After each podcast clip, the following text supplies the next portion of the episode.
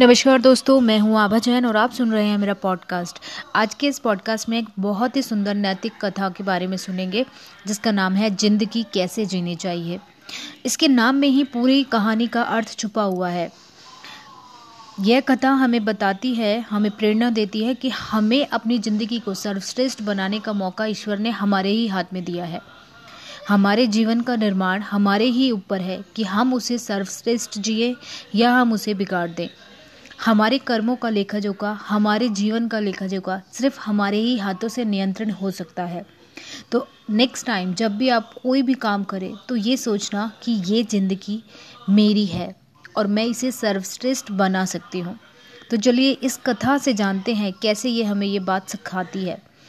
एक कारपेंटर था, बहुत ही मेहनती, तारीफ़ें ही उसकी कमाई थी। उम्र निकल गई थी पूरा काम करते करते अब वो बूढ़ा हो चला था। एक दिन उसके मन में विचार आया, अब यह सब छोड़कर परिवार के साथ आखिरी दिन बिताने चाहिए। उसने जाकर वर्कशॉप के मालिक से अपने विचार को व्यक्त किया। मालिक बहुत दुखी हुआ। उसका सबसे विश्वसनीय कर्मचारी हमेशा के लिए जा रहा था।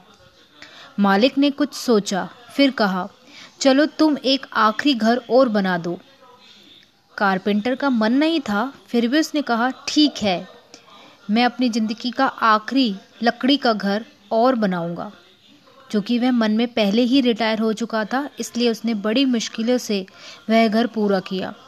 लेकिन उस घर को देखकर कोई भी कह सकता था, यह किसी नौसिखिया ने बनाया है। मालिक घर देखने आया और बोला, यह मेरी तरफ़ से तुम्हारे लिए तोहफा है। अब कारपेंटर दुखी हो गया। सोचने लगा, अगर यह घर मुझे ही मिलना था तो मैं इसे दुनिया का सबसे शानदार घर बना सकता था। तो देखा आपने कैसे एक छोटी सी कथा हमें सिखाती है। हमारी ज़िंदगी भी ऐसी ही है, उसे सर्वश्रेष्ठ बनाने का मौका ईश्वर ने हमें ही दिया है। धन्यवाद।